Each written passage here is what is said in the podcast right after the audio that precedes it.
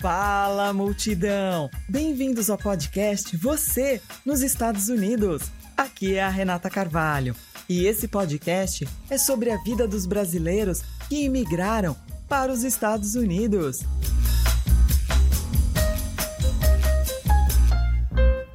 E a gente vai bater um papo, compartilhar histórias, experiências, ouvir diferentes pontos de vista com a contribuição de convidados que residem em diversas regiões deste país. E o nosso convidado de hoje é o brasileiro, paulistano, executivo de uma empresa de gestão de investimentos e terapeuta Teta Healer nos Estados Unidos, Ariel Yari. Obrigada por sua participação, Ariel. Renata, muito prazer para mim é uma alegria muito grande estar aqui, poder compartilhar um pouco das minhas experiências com o teu público. Realmente me sinto bastante honrado, te agradeço a oportunidade. Muito obrigada pelo convite, por compartilhar seu conhecimento com a gente aqui, Ariel. E, Ariel, para a gente começar, muito obrigada por esse cenário lindo que você escolheu aí para aparecer no meu programa. Eu estou apaixonada por essa vista. E me fala de onde é essa vista, Ariel? Na verdade, esse é um cenário virtual, né, do Zoom, é... e eu achei que seria interessante, porque afinal eu moro aqui em Miami e é um cenário que, que, que lembra, né, assim, a, a, tropicalidade de Miami. Ah, então você está em Miami há quanto tempo, Ariel? Eu moro em Miami há sete anos, um pouco mais uhum. de sete uhum. anos. E como foi a sua vinda para cá, Ariel? Eu estava envolvido num projeto de desenvolvimento de hotéis no Brasil, é, e em 2014, o ano que eu vim, é, estava um ano bastante delicado para a economia brasileira, embora né, todos os anos são delicados, mas naquele é. ano especificamente foi um ano é, de Copa do Mundo, e isso tem um reflexo bastante significativo no mercado de hotelaria, que é onde eu praticamente minha vida toda atuei. Um, e também naquele ano foi o ano da reeleição da Dilma. E, e, o projeto que eu estava envolvido era um projeto de construção de hotéis no Brasil, de novos projetos hoteleiros.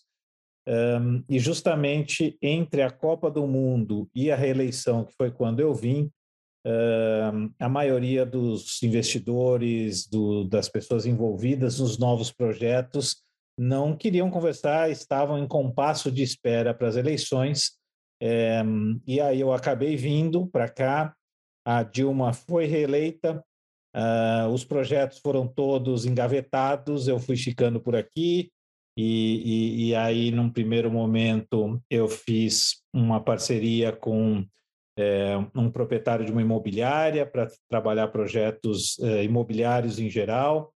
E, e, aí depois fui ficando, fui ficando, fui até chegar onde eu trabalho hoje. O Ariel, você sendo empreendedor em Miami, um executivo, é, a gente vai falar logo mais dessa sua parte empreendedora, dos, da parte dos hotéis, que é o seu business. E eu te anunciei como terapeuta Teta Healer. E como que funciona, como que o, o Teta Healing apareceu na sua vida e como que ele contribui para a sua evolução, para a sua vida?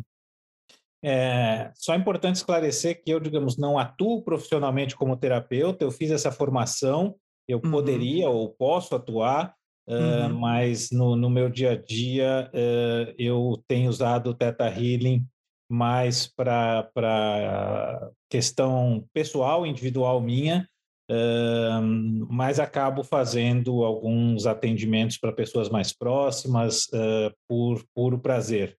O Theta Healing só para quem não conhece, é uma, uma, uma técnica fantástica que acessa todo o nosso subconsciente, as informações que a gente tem guardadas no nosso subconsciente, é, e que sabe-se cientificamente comprovado que, na verdade, uh, uh, segundo o Theta Healing, em torno de 8% a gente utiliza, a gente tem acesso a 8% do nosso subconsciente, o restante fica realmente, uh, não fica consciente para a gente. Mas essas informações todas que constam no nosso subconsciente acabam interferindo no nosso dia a dia uh, nas nossas atitudes, na nossa forma de atuar no mundo, até na nossa forma de pensar e de agir, uh, e muitas vezes trazem, uh, digamos, questões ou formações do nosso passado que acabam sem que a gente tenha consciência, mas interferindo de maneira muito significativa no nosso dia a dia. A gente sabe disso, que o ser humano, para mudar um hábito, precisa aí de pelo menos 21 dias, tem, tem, várias pesquisas sobre isso, mas em geral se fala em 21 dias para conseguir mudar um hábito. Então, muitas vezes é que nem a gente dirigir um carro, né? A gente não percebe que está fazendo alguns movimentos necessários para dirigir, e assim a gente acaba fazendo no nosso dia a dia, na nossa vida também, uma vez que a gente se habitua a, a, a responder a questões do dia a dia de maneira automática.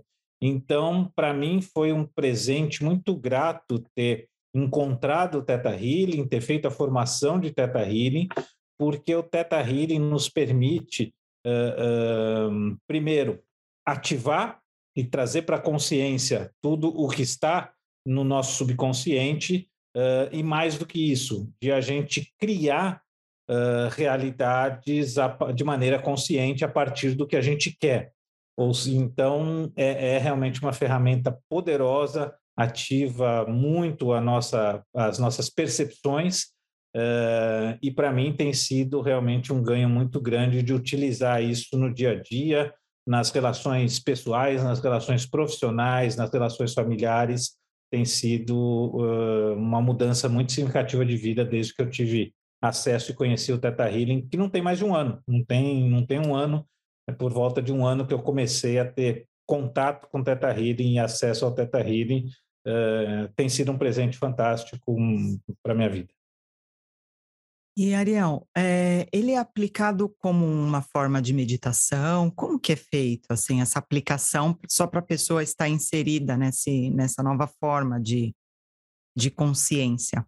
É o próprio nome Theta uh, Healing, né? Seria a, a cura através do teta, né? O teta é uma frequência vibratória elétrica, que é uma uhum. frequência semelhante, digamos, à, à, frequência ou muito próxima da frequência do sono uh, e, e, que justamente permite, quando a gente está nessa frequência, uh, acessar essas informações todas que a gente traz no nosso subconsciente. Então, existe uma técnica que, que, que a gente vai uh, até essa frequência e estando nessa frequência a gente consegue acessar, trabalhar, uh, ressignificar e restabelecer toda a nossa subconsciência e trazer isso para o consciente, para o nosso dia a dia.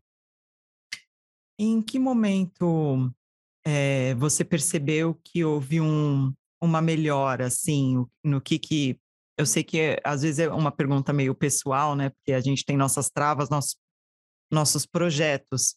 Mas em que, em que momento que o Ariel percebeu que é, fez efeito para ele esse, essa no, esse novo tratamento? É considerado um tratamento? É a primeira vez que eu conheci o Teta Healing, que eu é, fiz um atendimento, digamos, como, como paciente, Fiquei uhum. muito impressionado com, com, digamos, os arquivos de memórias uh, que eu acessei embora a gente, assim, no, no Theta Healing não, não tem importância se a gente, na verdade, está acessando uma memória ou uma imaginação ou alguma coisa que a gente já viveu enquanto, digamos, criança, por exemplo, uh, porque, na verdade, o, o ponto é o quanto isso interfere no nosso dia a dia. Então, desde o primeiro atendimento, para mim foi muito significativo perceber coisas e entender uh, uh, comportamentos que eu tinha e qual era a causa desses comportamentos, e a partir do momento que a gente vai lá na causa e modifica a causa, aí a gente uh, acaba mudando realmente toda a realidade a partir de então. Então, para mim, foi, foi uma experiência desde a primeira vez, e, e exatamente por isso eu quis fazer mais atendimentos, quis me aprofundar, quis entender, e fui fazer o curso, fui fazer a formação, justamente para poder uh, saber lidar de maneira consciente um, com todas essas nossas informações que a gente traz. É, e como você falou, acabou de citar, Ariel, é, você trouxe para você a todas as responsabilidades de algumas ações que estavam acontecendo na sua vida, né? Você nesse nesse momento você percebeu que não eram as circunstâncias que estavam te, te colocando lá, coisas ou pessoas. Você teve a consciência de que a responsabilidade de algumas coisas que estavam acontecendo era responsabilidade sua e você teve que mudar para poder a situação mudar, é isso, né? É, o Teta Healing tem a, a, perspectiva que, de fato, absolutamente tudo que acontece na nossa vida, nós que atraímos. Então, a gente tem que assumir essa responsabilidade pra, e a consciência de que nós atraímos. Uh, e, sem, e um ponto que, que me é muito interessante e, e, que às vezes é um pouco difícil de a gente conseguir perceber é que sempre há um ganho. Então, mesmo numa situação difícil, numa situação traumática, numa passagem difícil da vida, a gente, com o tempo, depois, normalmente depois de um longo tempo, nem sempre a gente percebe logo de cara, mas a gente percebe que houve ganho de ter passado por aquela situação e que de alguma forma a gente atraiu aquilo porque a gente precisava trabalhar alguma coisa nesse sentido ou precisava superar alguma coisa. Então é isso, a gente realmente tem que assumir a responsabilidade de que tudo que acontece na nossa vida nós atraímos e a gente pode, a partir de então, também uh, uh, conscientemente criar novas realidades para a nossa vida, porque uh, o mundo está absolutamente à disposição para que a gente crie e cocrie novas realidades, tanto para a gente quanto para o nosso entorno. Então, é uma ferramenta poderosa que realmente permite. E, e, e, o que eu acho mais legal é que não tem nada de misticismo, de espiritismo, de qualquer coisa, sabe? Que, que é uma questão uh, científica de, de, de, comprovação, digamos, uh, científica mesmo. Não tem nada Até muito de, diferente de neuro, já foi muito né? estudado na ciência. Até como neurociência também, né? Exato, exato. É, mostra realmente isso, mas ao mesmo tempo é uma técnica que permite acessar todas essas informações de maneira muito rápida, muito fácil, é, e, e, com resultados também muito rápidos e muito visíveis. Então é, é, é muito, muito impressionante é muito rápido. A mudança que acontece na vida das pessoas é, é muito rápida né? e realmente é significativa. A vida não dá o que a gente quer, ela dá o que a gente precisa, né? Para evoluir, né? Para expandir.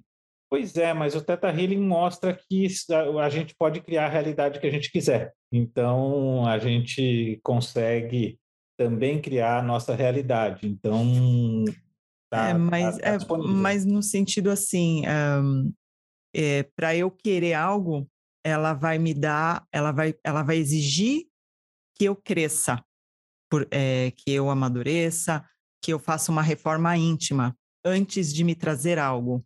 Então, assim, por mais que eu queira, eu tenho que estar tá pronta para receber. E como que ela prepara, né? Acho que de repente é com a vida, é, né? Com uma é... auto, autoconhecimento. É, eu brinco que eu poderia fazer Teta Healing três vezes ao dia, que eu teria, digamos, assuntos e, e coisas a serem trabalhadas em mim mesmo, né? Sim. Uh, não, não me falta material para o que aprimorar em mim, em mim mesmo, né? Uhum. Uh, então, acho que isso realmente é, é, é, o mais legal disso, porque a gente tem, tem, tem coisas, a gente nunca tem. a gente está tá, tá completo, tá, tá perfeito, acho que se a gente está aqui nesse mundo é realmente para nos aprimorar e, e, evoluir de alguma forma, né? Uh, e isso realmente para mim o Teta Healing permite é uma ferramenta muito interessante para isso. É, nesses momentos que nós estamos passando, né, Ariel, de dificuldades, de pandemia, enfim, a gente teve um cenário aí mundial de muitas perdas, né? Perdas de, de, de investimentos, de empregos, de tudo. E eu acredito que muita gente nesse momento buscou a tão, a tão sonhada oportunidade de, de crescimento, de ganho, de riqueza.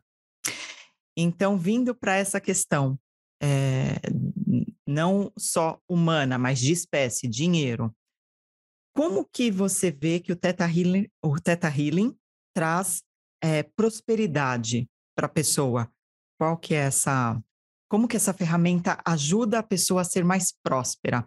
Financeiramente, tem a parte familiar, tem a parte espiritual, mas a, a financeira, por exemplo?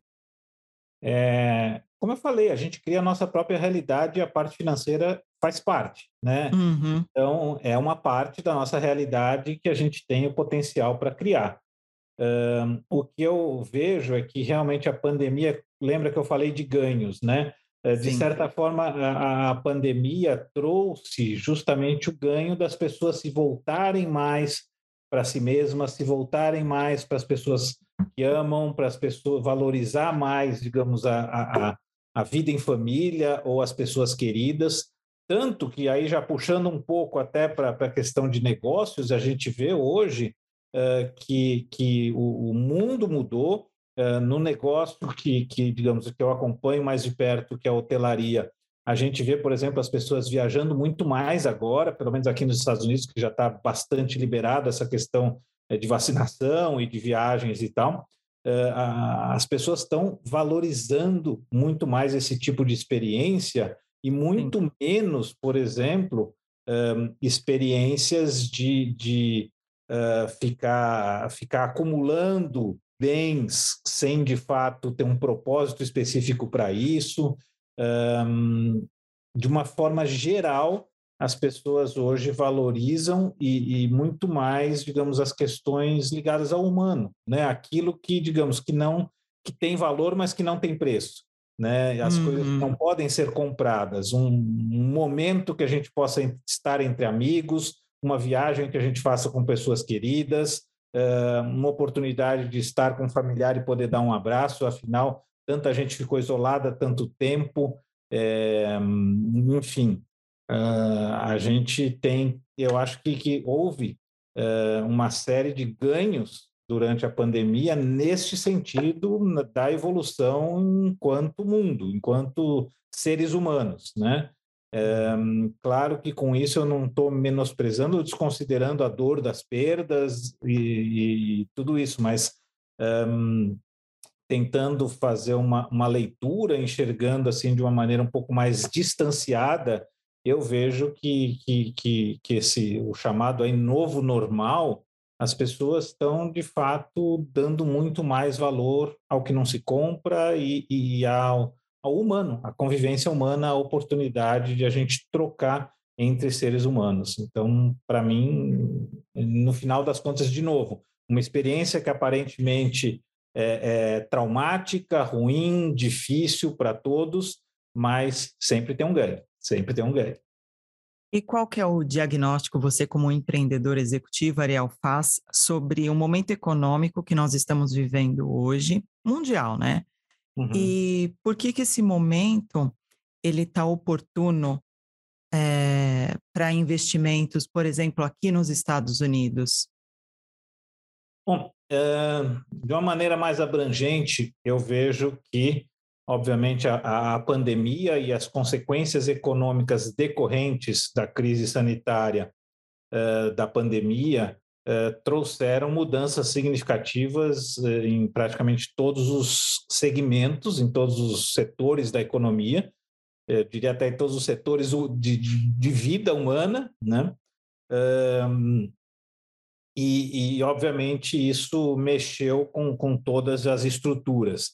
Um, o que eu tenho visto é que, obviamente, os Estados Unidos é um país uh, que tem injetado muito dinheiro na economia e, e, a recuperação econômica nos Estados Unidos ela acaba sendo muito mais rápida do que em qualquer outra parte do mundo. Aliás, outras crises já mostraram isso também. Uh, e a consequência disso é que, óbvio, os Estados Unidos hoje é o país que mais recebe é, recursos de quem busca, quem está querendo investir ou de quem está querendo preservar patrimônio. Uh, e, de fato, hum, desconheço, sabe, uh, outros lugares do mundo em que se tenha tantas oportunidades com um mercado interno tão forte, né? Eu posso te dizer, na hotelaria, que, que, que é onde eu atuo, nós, na maciça maioria dos hotéis, já estamos com um movimento uh, igual à, à pré-pandemia. Uh, Uau! Isso porque as fronteiras estão fechadas, quer dizer, só Imagina. entra nos Estados Unidos atualmente uh, alguns países ou quem, quem, quem é cidadão ou, ou, ou tem green card, né? Então, a, a, fronteira dos Estados Unidos ainda continua fechada para a maioria, inclusive para brasileiros, né? Para a maioria das nacionalidades. Então, ainda assim, uh, já, já temos um, um movimento na hotelaria na maioria dos casos, nos mesmos níveis da pré-pandemia. Então, só mostra a força do mercado interno americano, né? Pouca gente sabe, mas se você for ver, por exemplo, Orlando, né, que tem a Disney, que todos os é. brasileiros é. adoram ir, né? Um, a maciça maioria do público de Orlando não é de estrangeiros, é americano. Né? Então, eh, os estrangeiros acabam sendo um percentual que eu não sei os números exatos, mas não é mais 30%, 30 e pouco por cento. 70% hum. do público de Orlando, por exemplo, é americano. Então, o mercado interno americano é muito forte em todos os segmentos, né? Então, isso reflete, obviamente, em quem busca investimento e quem busca preservar o seu patrimônio é, eu ouvi até de, essa semana de um analista de, de investimentos falando que, que é, é, uma insanidade, é uma loucura quem tem patrimônio hoje não pensar em ter parte do seu patrimônio dolarizada. É claro que a gente está falando de um percentual pequeno de pessoas no Brasil, por exemplo, né, que tem condições disso, mas uh, qual que é o valor é... mínimo que você indica, só para quem está assistindo, para começar a ter fôlego para um investimento, assim, só para a gente ter uma base? Qual o valor mínimo que você considera que a pessoa começa, é, inicia um investimento em dólar? O que eu ouço aí desses, de, de, quem, digamos, é de fato um advisor, né, quem orienta investidores, é para que as pessoas tenham pelo menos 15% da, da, do seu patrimônio em, em, em, moeda forte, né? em, okay. em dólares. Um, o fato é que existem diversas pesquisas que mostram isso, que as famílias mais ricas do Brasil têm a maior parte do seu patrimônio fora do Brasil. Uh, isso, para mim, é uma demonstração inequívoca dessas pessoas, claro, estudam muito investimento, entendem muito de macroeconomia, uh, e a maciça maioria está aqui nos Estados Unidos, está investido aqui nos Estados Unidos, né? Um, eu vi esses dias um dado oficial do Banco Central brasileiro que chega a quase 400 bilhões de dólares de brasileiros que existe investido aqui nos Estados Unidos com dados oficiais do Banco Central brasileiro. É, então, o fato é que existe muito um tesouro. Dinheiro, é, com a, a, empresa que eu trabalho, a Drift, dos investimentos são a partir de 25 mil dólares. Um, mas, na verdade, o que eu falo, às vezes a pessoa até abrir uma conta aqui nos Estados Unidos e começar a ir mandando um pouco de dinheiro para cá, ela já está uh, preservando o seu próprio patrimônio, porque mesmo que esse dinheiro esteja aqui, não esteja investido e não esteja rendendo, só o fato da diferença cambial, quando você analisa em período de tempo, seja lá de 5 anos, 10 anos, 20 anos, só a variação cambial as pessoas acabam em reais, digamos, enriquecendo bastante ou minimamente preservando o seu patrimônio. Então, é, é, comum eu ouvir de investidores, ah, mas não sei se é o momento agora de eu mandar dinheiro, porque o dólar está muito caro. Muito alto. É. A gente sempre escuta isso, eu sempre falo, olha, conosco, na, na, na companhia que, que, que, eu trabalho, um investimento super conservador dá 10% ao ano. Super conservador. É, com risco mínimo, muito, muito, muito baixo. É, se você considerar só a oscilação do câmbio, tá bom, você pegou uma semana que subiu um pouco, está um uhum. pouco alto essa semana, talvez na semana seguinte ou no mês seguinte caia um pouco, mas só o fato de ir mandando, ir mandando e ter o dinheiro em dólar quando você põe na linha de um ano, já compensou muito, né? Então, é isso. É, é, eu sempre lembro que, que realmente boa, a maciça maioria, com raras exceções, das famílias que, que, digamos, têm condições, eu diria, dos milionários brasileiros, tem a maior parte do seu patrimônio em reserva em moeda forte e o dólar imbativelmente não se compara. É, porque é isso também, a dinâmica do mercado americano, quando, por exemplo, se compara com oportunidades de investimento na Europa, na maciça maioria das vezes o mercado americano entrega uma rentabilidade muito maior, uma, com a mesma segurança jurídica que a Europa, uhum. um, mas com uma cultura de negócios que eu diria mais próxima da do Brasil, é, o brasileiro tem uma dinâmica muito grande. Eu diria que o mundo dos negócios no Brasil é um mundo bastante dinâmico. Então, eu, eu diria que o brasileiro tem, digamos, uma proximidade cultural maior com os Estados Unidos do que com, com a maioria da Europa. Um, e o fato é que a maciça maioria dos investimentos de brasileiros no exterior está aqui nos Estados Unidos. E para um potencial investidor que queira trazer toda a família, por exemplo, qual que é o caminho mais rápido para ele obter um, um visto, uma ou um green card? Ele tem um ele tem um caminho para isso? Sempre tem caminhos. É, é, interessante que muita gente, às vezes, é, é, fala de uma maneira tão distante da realidade a possibilidade de vir para os Estados Unidos. É, claro, não sou advogado de imigração, né? não sou, aliás, não sou advogado, é, mas eu acompanho, já fiz muitos eventos com muitos advogados, tenho, conheço vários advogados de imigração, uh, e o que eu sempre ouço é que tem lá mais de 180 tipos de visto. É, então, o que eu sempre recomendo é que as pessoas consultem sim um advogado de imigração. Aí cabe um alerta: consultar realmente advogado de imigração e quem é advogado de imigração aqui nos Estados Unidos porque, enfim, não é youtuber, não é empresa que tem sócio, que não é advogado, mas, enfim, é, em, consulte realmente um advogado de imigração aqui nos Estados Unidos, porque na maioria das vezes o advogado consegue, entendendo a realidade de cada pessoa, encontrar um caminho. É, a empresa que eu trabalho tem uh, a, a, solução para o visto EB5.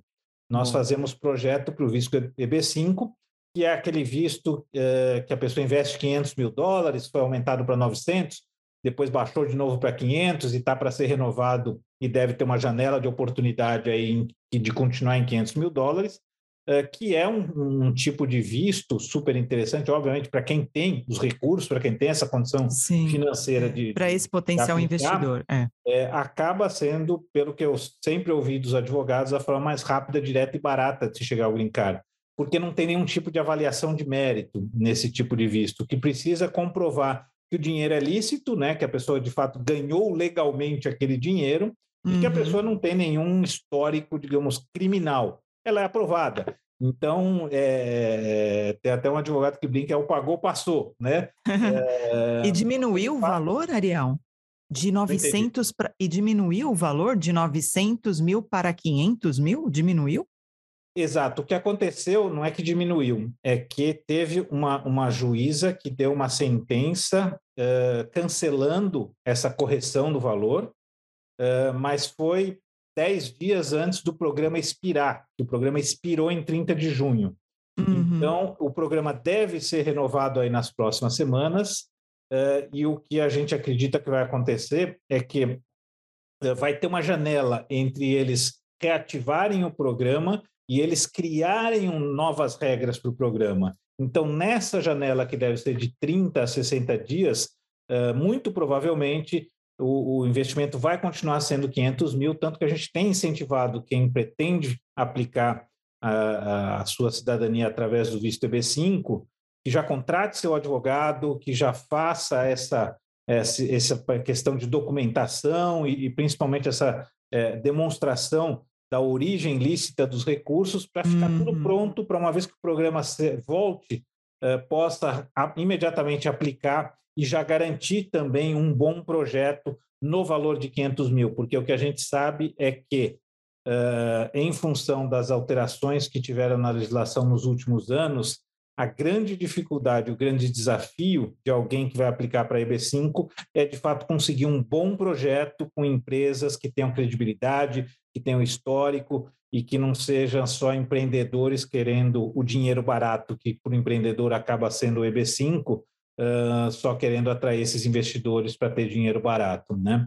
Uh, então, esse é de fato, recomendo muito que os investidores que pretendem aplicar através do visto EB5, quem queira vir morar nos Estados Unidos, que o faça imediatamente, contrate imediatamente um advogado para preparar toda a documentação e, de preferência, já vai entrando em contato com quem tem projetos, com os projetos aí bem recomendados.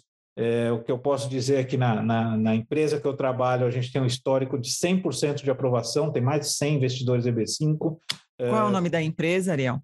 Driftwood Capital. Ok. A gente tem uh, um histórico muito grande e, e terei imenso prazer de, de fazer uma apresentação para quem queira saber mais. É muito fácil de me encontrar aí nas comunidades sociais todas. É, Nós vamos é, passar seu, seus contatos, seu Instagram, seu, e, o site da empresa, nós vamos passar tudo. Terei imenso prazer em, em fazer uma apresentação para quem tem interesse nisso. Porque a sua empresa também ela dá toda essa consultoria, né? Dessa, a, a, depois que a pessoa aciona um advogado, ela deixa toda a documentação pronta, é a sua empresa que faz toda essa análise se se a empresa ela está apta a receber esse EB5. É, é essa é o é, diagnóstico que, a sua faz, empresa faz. A gente só faz hotelaria, né? Então a gente só faz hotéis. Então, quando a gente constrói um hotel, a gente coloca é, é, no componente dessa construção de hotel a questão dos investidores EB5. Por quê? O visto EB5 é, exige a criação de pelo menos 10 novos empregos nos Estados Unidos. Okay. É, então, uma construção de hotel demanda, de fato, a geração de muitos empregos, e aí a gente consegue é, é, colocar essa questão do visto EB5 nos hotéis que a gente constrói. E a gente tem construído aí dois, três hotéis por ano. Então, sempre tem aí oportunidades para esses é, investidores que queiram vir morar nos Estados Unidos. E o que é interessante é que na, na aplicação do EB5, numa mesma aplicação, entra a família toda, né? Entra aplicante, cônjuge e filhos solteiros até 21 anos. Numa mesma aplicação, normalmente vai todo um núcleo familiar. Quais são os números de hotéis é, abrindo nos Estados Unidos? Você tem esse número comparado com o Brasil?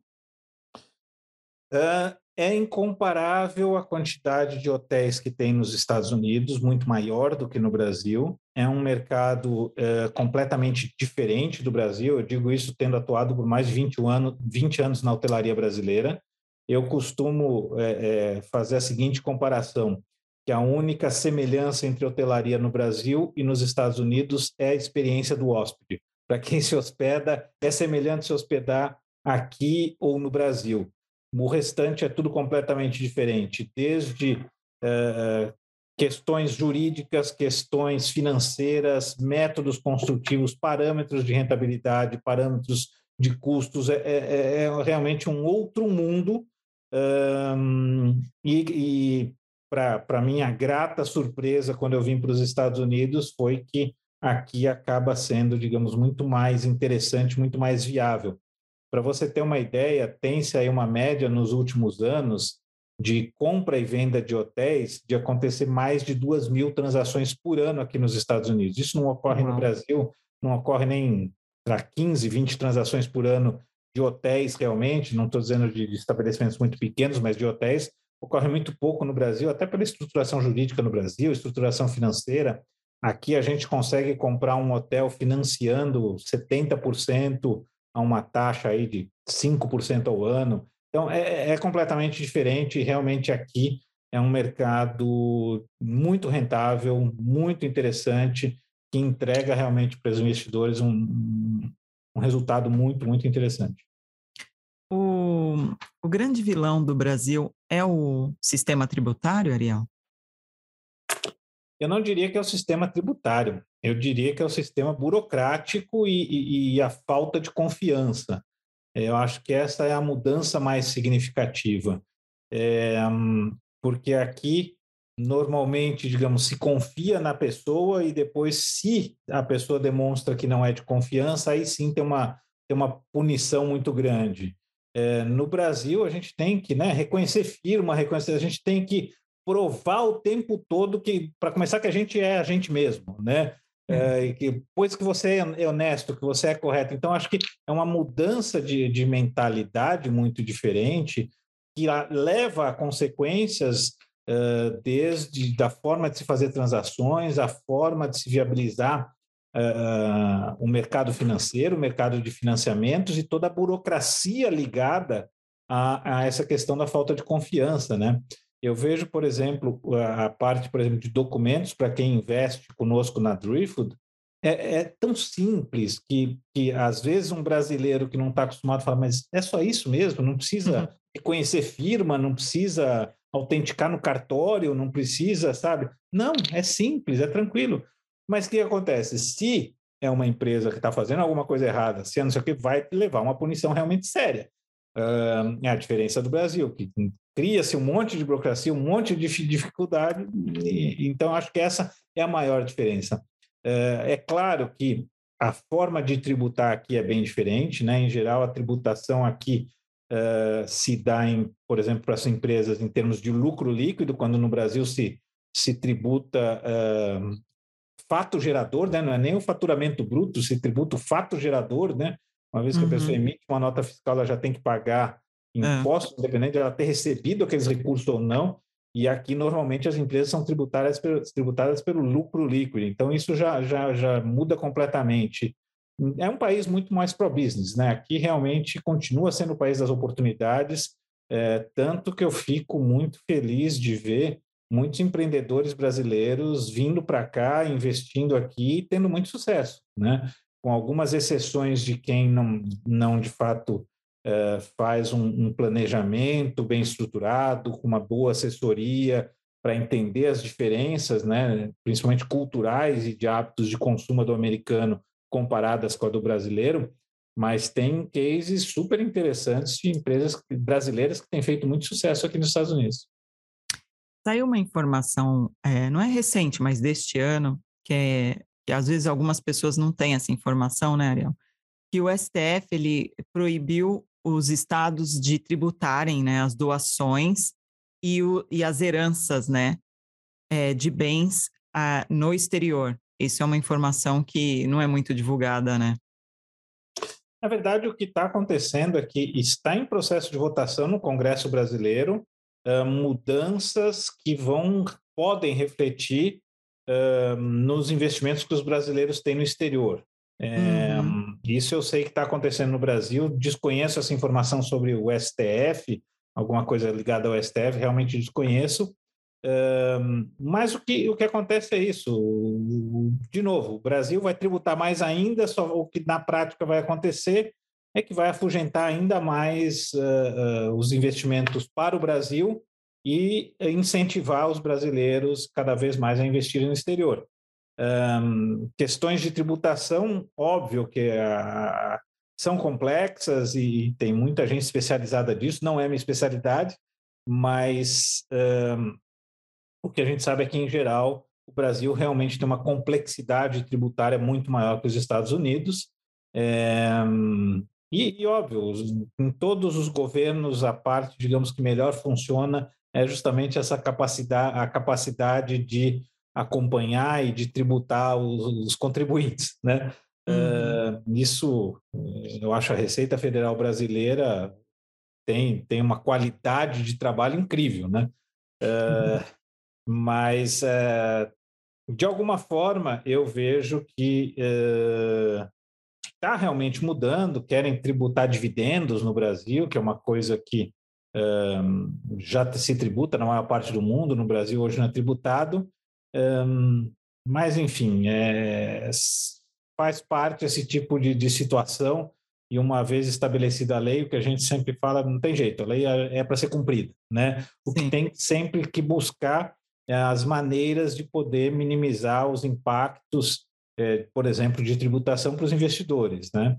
E aí sempre tem gente especializada que encontra soluções para maximizar essas oportunidades, é, mas não acho que seja positivo se o Brasil voltar a ter uma linha, digamos, mais de se fechar perante o mundo uh, uhum. e tributar excessivamente tanto o investidor que Sim. quer aportar recursos no Brasil quanto o brasileiro que quer investir no exterior. Isso não me parece ser uma boa solução de longo prazo, até porque uma coisa que eu constantemente converso com os investidores, o fato dos brasileiros virem para o exterior, por exemplo, investir, é, acaba sendo uma oportunidade de preservação de patrimônio que em algum momento, quando ele tiver uma oportunidade incrível no Brasil, ele vai levar esse recurso de volta para o Brasil. Então, ele vai se preservar para poder continuar investindo no Brasil. Isso é o que eu acabo vendo com muita frequência. E qual é a frequência que você vai ao Brasil? Você tem, a sua família está toda aqui? Você tem familiares lá? Um, a maciça maioria da minha família está no Brasil. Antes da pandemia, eu ia de 8 a 10 vezes por ano. É, o fato é que já faz um, mais de um ano e meio que eu não vou ao Brasil, em uhum. função da pandemia, mas também em função hoje de boa parte dos nossos parceiros ainda estarem com escritórios fechados, muita uhum. gente ainda trabalhando de casa, e, e, ao mesmo tempo cresceu muito a, a, a, as possibilidades de as pessoas fazerem reuniões online. Né? Então, a uhum. tendência é que eu não vá mais com tanta frequência para o Brasil, nem para outros lugares que eu acabava indo, principalmente aqui na América Latina, mas uh, estou, estou com saudades do Brasil, estou querendo voltar para o Brasil, sim. É, a gente passar um tempinho aqui, a gente já quer ir para lá, né? Visitar. Tem muita e... coisa que a gente sente falta, né? O que, que, você, o que, que tem lá que você sente falta que não tem aqui? Na verdade, assim, o que, que tem lá são pessoas queridas, né? São, são uhum. muitas, muita gente que a gente ama, uhum. familiares, amigos. Um, e o que eu sinto é que, tem, na verdade, tem uma cultura de se valorizar mais a convivência, mais do que aqui. Então, isso é uma coisa que, que eu, sinto, eu sinto um pouco de falta. Por mais que a gente tenha grupos de amigos aqui que se reúnem com alguma frequência, acaba sendo diferente. A gente aqui fica realmente muito focado em trabalho, em fazer dinheiro, e é, é, acaba tendo, sendo é, culturalmente diferente, e isso é uma, uma das coisas que eu sinto bastante falta do Brasil. Sim. E o que, que você encontra aqui que você não encontra no Brasil? Oportunidade, principalmente oportunidade. Boa. Eu acho que, que aqui a gente, é, é, como eu já falei, é o país das oportunidades e para quem é sério e não tem preguiça de trabalhar e é dedicado e é persistente, esse realmente é um país que ainda oferece muita oportunidade. O que, que você gosta de fazer no seu tempo livre quando você está com a sua família aqui? Eu gosto muito de viajar.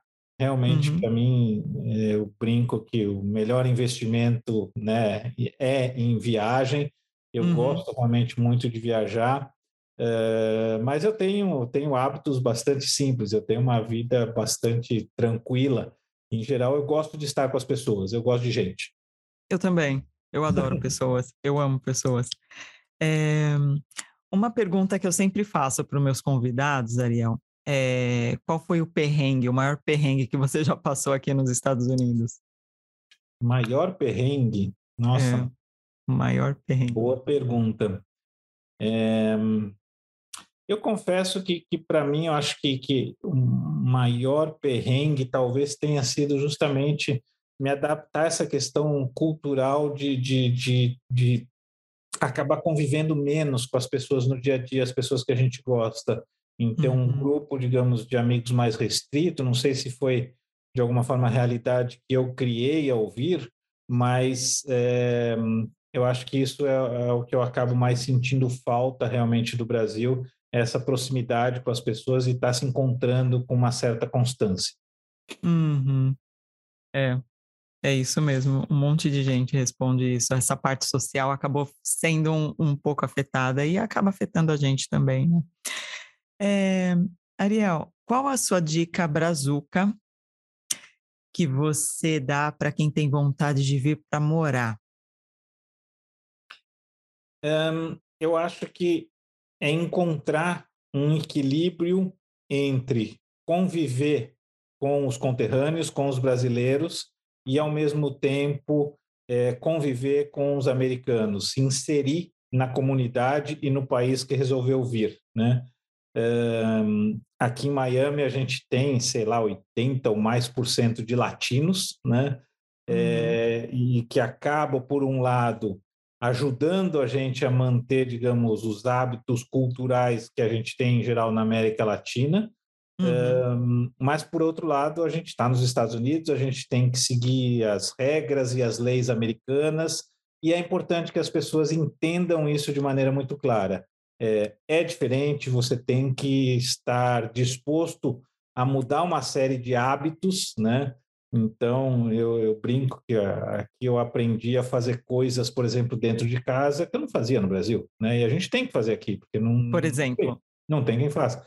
Por exemplo, de, de limpar a casa, de pôr roupa para lavar e coisas desse tipo, cozinhar, uh, coisas que eu não fazia absolutamente no Brasil. É, e a gente acaba tendo, tendo que fazer aqui, tirar lixo, sabe? Esse tipo de coisa uhum.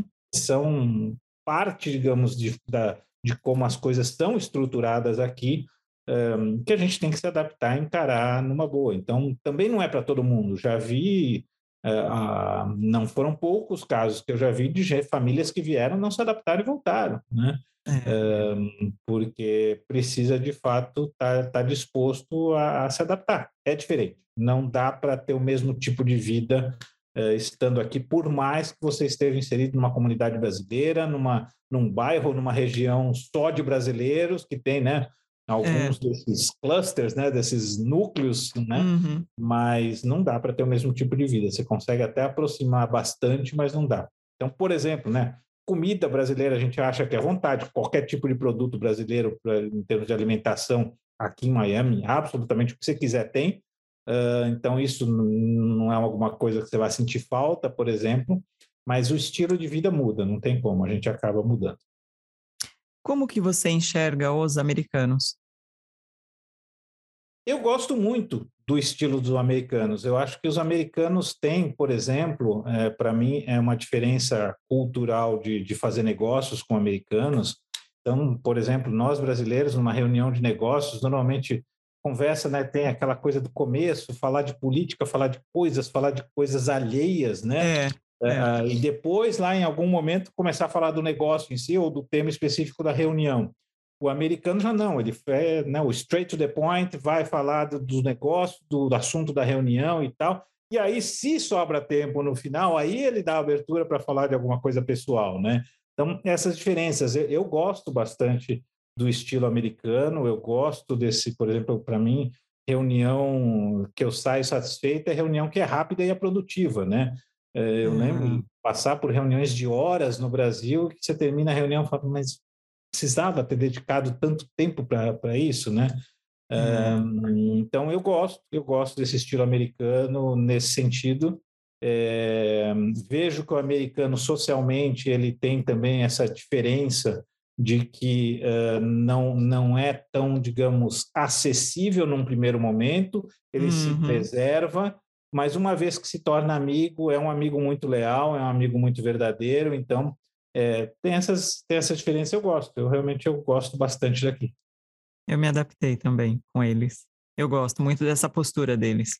É. É, Ariel, é, agora vamos falar sobre o seu business, é, o que o seu, o seu empreendimento traz, aí o seu momento aí de falar também das suas redes sociais, do seu site, qual é o serviço que você é, oferece né, para os brasileiros ou para outras pessoas, enfim, é o seu momento. Bom, o grupo que eu trabalho é um grupo super vertical que atua na área de hotelaria, só aqui nos Estados Unidos, só com hotéis Hilton, Marriott, Hyatt, Intercontinental, Estamos entre os 10 maiores proprietários e desenvolvedores de hotéis nos Estados Unidos. Hoje, uh, a gente atua em mais de 70 hotéis, são mais de 5 mil funcionários, mais de 15 mil quartos de hotel, são mais de 3 bilhões de dólares sobre gestão. E o que a gente faz é, a gente tem basicamente três fundos específicos de investimento, um focado só em construção de hotéis, outro só em aquisições de hotéis e um terceiro só de operações financeiras ligadas à hotelaria. Uhum. E o que a uhum. gente faz é, com esses fundos, a gente garante as oportunidades e depois repassa essas oportunidades para investidores que estejam buscando diversificação e renda passiva em dólares. Uhum. Uh, a, a, gente, os brasileiros que, que eu estou encarregado uh, têm uma participação importante na companhia. Hoje eu sou o único brasileiro na companhia. Cerca de 35% dos investidores da companhia são brasileiros. É, são mais de mil investidores que a gente tem na companhia, então tem bastante brasileiro que investe conosco.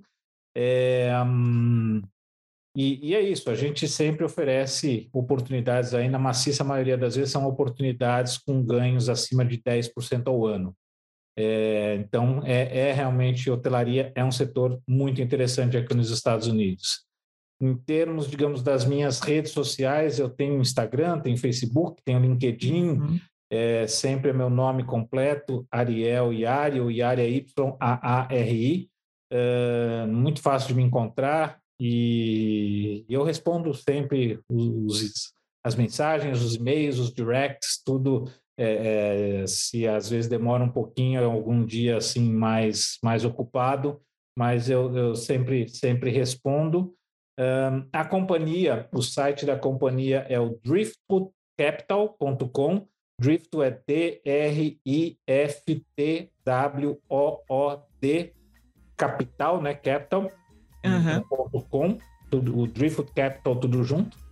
É, e, e, o meu e-mail é o driftwoodcapital.com. É, então, tô, Essas informações eu acho que para facilitar também, às vezes a pessoa não, não conseguiu pegar, vão constar todos esses contatos do Ariel, pessoal, vão constar aqui embaixo na descrição do vídeo o site da empresa dele, o LinkedIn dele, o Instagram dele, vão, contar, vão constar aqui na, na descrição do vídeo. Então facilitou. É, fica mais fácil. E para quem quiser também me seguir nas redes sociais, meu Instagram é Renata Carvalho EUA, de Estados Unidos da América. Renata Carvalho EUA. Para quem quiser me seguir aí no Instagram também. E para quem gostou desse papo, para quem achou interessante também, dê um like, compartilhe, é, dê opinião, né, Ariel? O que achou dessa conversa aí? É, a gente vai, vai responder também. Se tiver alguma dúvida, né, Ariel, eu passo para você. A pessoa ah. deixa aqui no site e no canal e, a, e eu passo para você. Se tiver alguma dúvida sobre investimento, que aí é com você. Maravilha. E, Ariel, gratidão por sua, por sua vinda, por ter aceito o meu convite por ter compartilhado aí seu conhecimento com a gente. Eu gostei muito desse papo, eu sempre aprendo bastante com meus convidados e você foi um também que eu aprendi muito com seu conhecimento. Imagina, um prazer imenso. De novo, agradeço a oportunidade e me coloco sempre à disposição. Obrigada, Ariel, novamente. Um abraço, boa sorte. Para você também. Tchau, tchau. Tchau, tchau. Até mais. Gente, um recado final. Este conteúdo está disponível nas duas plataformas no YouTube e no Spotify. Se você está gostando das entrevistas e gostaria de contribuir com doações para o crescimento do canal, o link do Patron está aqui embaixo na descrição do vídeo. Se você que é brasileiro tem uma história interessante para compartilhar com a gente, o meu e-mail também está aqui embaixo na descrição do vídeo. É, se esse conteúdo fez sentido para você, dê um like, gente, compartilhe e dê sua opinião o que vocês acharam dessa entrevista, porque essa troca é muito importante para o crescimento do canal também. É, até o próximo vídeo. Muito obrigada.